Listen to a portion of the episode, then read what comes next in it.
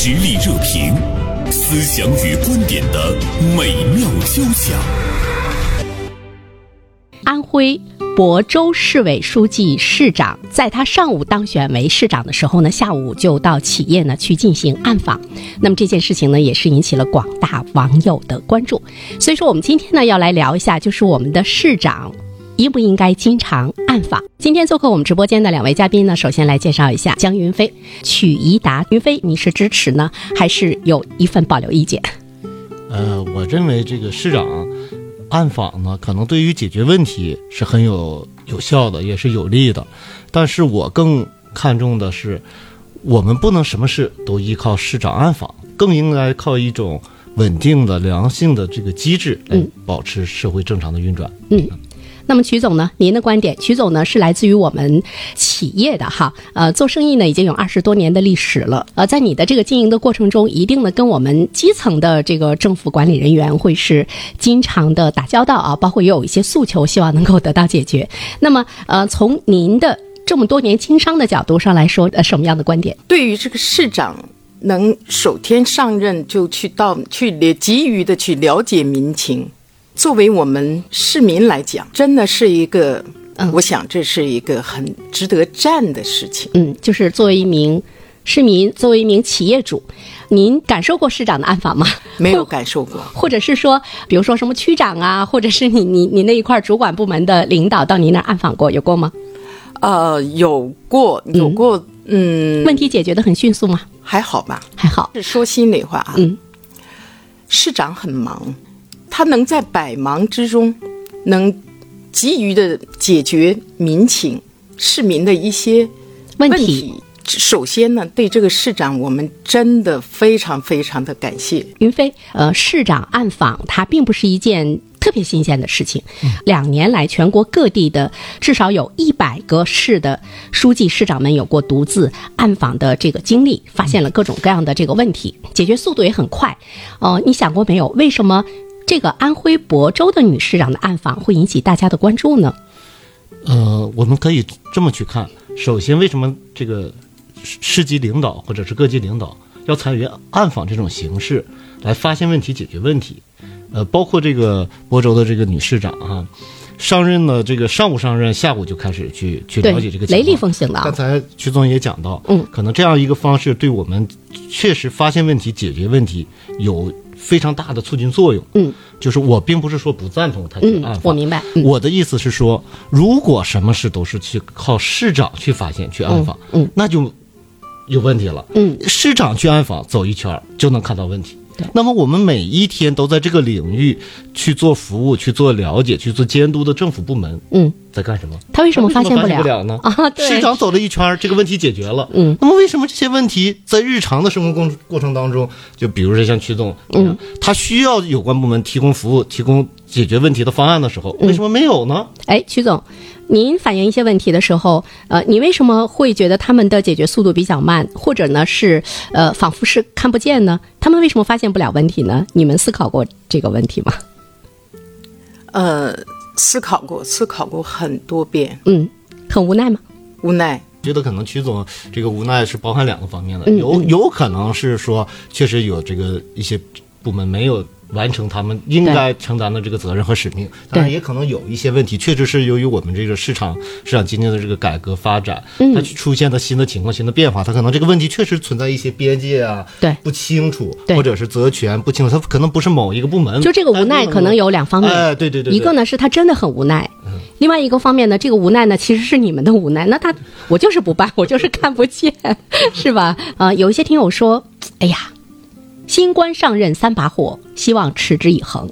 呃，当然，这个持之以恒呢，从我个人的角度上来讲，我也是不赞同的。不能市长天天在下面暗访啊。另外呢，还有一些这个网友的观点说，解决问题才是关键，不希望它是一场秀的表演。看法。所以呢，云飞，你觉得它是秀吗？我认为它不应该是一场秀。嗯，我我认为是这样的。如果说这个市长下去暗访，发现了很多很多的问题。又解决了很多很多的问题，一方面说明这个事情很有效果，他的这个工作很有成效，但另一方面也确实说明这个地方基层的相关的政府部门也好，还是公务员队伍也好，存在了很大的问题。另一方面呢，如果他下去这个市长下去暗访，没有发现问题，仍然听到的是和他通过这个呃汇报的材料了解的情况是一样的的，那么我们也应该去分析这这个情况到底会是什么样？嗯，是是他确实不存在问题，还是说他也没有发现问题？是。其实呢，他要去暗访，我个人觉得，我觉得他是想听到真实的声音。对，比如说他当上了市长之后呢，一定他是从群众中来的嘛，一步一步的当上了市长。那他呢又回到了群众中去，我觉得他有一种归零的心态，这个很好。但是另外一方面，他觉得他听不到真实的声音，他只有害怕害怕了解不到真实的声音。对，嗯、嗯所以呢，我觉得这个里面可能也会有一个问题，它是不是我们某些地方、某些政府的一种这个作风文化？就说你听不到真真实的声音，听到的都是吹捧，听到的全是成绩，听到的全是好好好。那么这个市长太了解这些官僚作风了，所以说他当了一把手呢，他要了解真实的成绩，他不听下面的人给他汇报，他要亲自去去看，或者是他他听到了这些，他可能也了解了这些，他需要眼去解决见为实，再去看一看，再眼见为实听一听，是呃是来自市场主体也好，来自市民也好，到底是一个什么样的心声？对是不是像他所了解情况那样？呃，曲总，你刚才说，呃，你们也接受过呢一些这个呃主管部门领导的这个暗访哈。我不问具体是哪一次，您觉得他们是真的去解决问题呢，还是在作秀呢？嗯，我觉得还是在解决问题。嗯嗯嗯。嗯，这个我们市民都是能看出来的，嗯嗯。都是能看出来。嗯。所以我觉得作秀也好，真正的替老百姓去解决问题也好，嗯，我觉得他能走出，能走出办公室，我我了解民情，对，至少是这是要和大家能感在一起的。动我们，对，能感动我们。对，即便是作秀，我们也需要这样的作秀。云飞是吗？我我不认为它是一种作秀，它其实际上调查研究也好，和老百姓在一起也好，深入群众去了解实际情况，这是我我我党要求党员领导干部必须要做的嘛。那么我们的市长也好，我们的各级干部也好，定期的这个要走访调研，要了解情况，这是他本职的工作之一。嗯我们现在只是在讲，那么通过他正大光明的去了解、去调研，是不是就听不到真实的声音了？而非要用一种暗访的形式，这样一种特殊的手段，才能够完成我们本来应该正大光明去实现的工作呢？对，那么这里面那它就存在问题，他为什么听不到真实的声音？为什么？为什么？为什么？为什么大家不说真话？这这个可能就是呃，一我我我是这么想的啊，也也可能不是说大家不说真话，也可能是说大家说的都是真话，但是可能每一个人都是在自己一个具体的领域里面、具体的一个方面里面，而不能够反映全面，就像瞎子对。摸象一样，他可能看到的都是像尾巴、像耳朵、是像鼻子，但不是一个整体。的。那可能市长需要了解一个整体的状况，他可能是站在这样一个特殊的角度上。其实这种这样一种手段呢，就我们就再扯远一点，暗访从暗访，我在文章中当中也提到，就是有暗访，也有我们很多确实有很多创新性的、临时性的、特殊性的手段，比如说我在文章当中提到的这个营商环境当中的这个马上办。这让我是很有感受的，因为我们大连也有马上办，有些区域也有马上办，它确实解决了很多问题，尤其是一些历史遗留的问题啊，一些交叉，呃，存在领域交叉的问题，它确实解决了。嗯，但后来我也在想这个事儿，就是这个马上办能解决，那么这些事情到底应不应该解决？如果应该解决，可以。也必须可以解决的问题，那为什么非要用马上办来解决？其他部门为什么不能解决呢？是我我知道云飞说的这个马上办是我们金浦新区的这个服务大厅很好的。我也了解到外地呢，它的呃政务服务大厅还有个窗口叫什么？叫是呃解决不了问题窗口，就是说你到 你比如说你你应该到什么什么部门的窗口去解决，你解决不了，那么这个窗口呢，它就给你解决你就解决不了的这些问题，它也是一个特事特殊特办。特事特办。那么这个特事特办就就应该辩证的去看了。如果这事儿就不符合法律法规，嗯不符合政策，就办不了，那你找谁也。就也办办不了对但如果他可以办，而且也应该办，那么不需要找，你也应该去办。对后来，呃，大概这个金普的这个马上办，大概是两年之后吧，嗯是是多长时间之后？我其实我们找记者去了解一下，他的这个呃投诉的量和咨询的量就大幅的下降下来了嗯后来我说，马上办无事可办的时候，嗯，才是真正大家应该鼓掌的时候，因为不需要这么一个特殊的凌驾在各部门之上的这么一个部门了。所以呢，其实我们会觉得，我们希望政府它转变角色，它应该体现更多的是一个服务的服务的功能。徐总，就是在您这么多年的这个经商的过程中，您觉得就是这个服务意识，它是没有什么变化呢，还是说你感觉到了一些变化，或者是你们去办一些具体事情的这个速度跟以往相比有没有变化？呃，我觉得变化还是有的，嗯，也是能感受到政府在不断的完善一些规定。嗯，但是还没有达到你心中的那个希望和标准，是吗？呃，还好，还好。嗯、但是呢，我觉得就是至于这个速度，办的这个效率，我觉得还是有待于提高。但是我们现在能感受到这个效率也在提高，也在简化，设身设身处地的替我们这些。呃，应该说是私营企业的业主，嗯，呃，考虑了很多，国家也给了我们很多的一些、一些优惠政策，嗯，你比方说免税啊，对是吧？真的我们感受到了，嗯。真的感受到了哈，这个我们还是很感谢政府对我们所做的一切。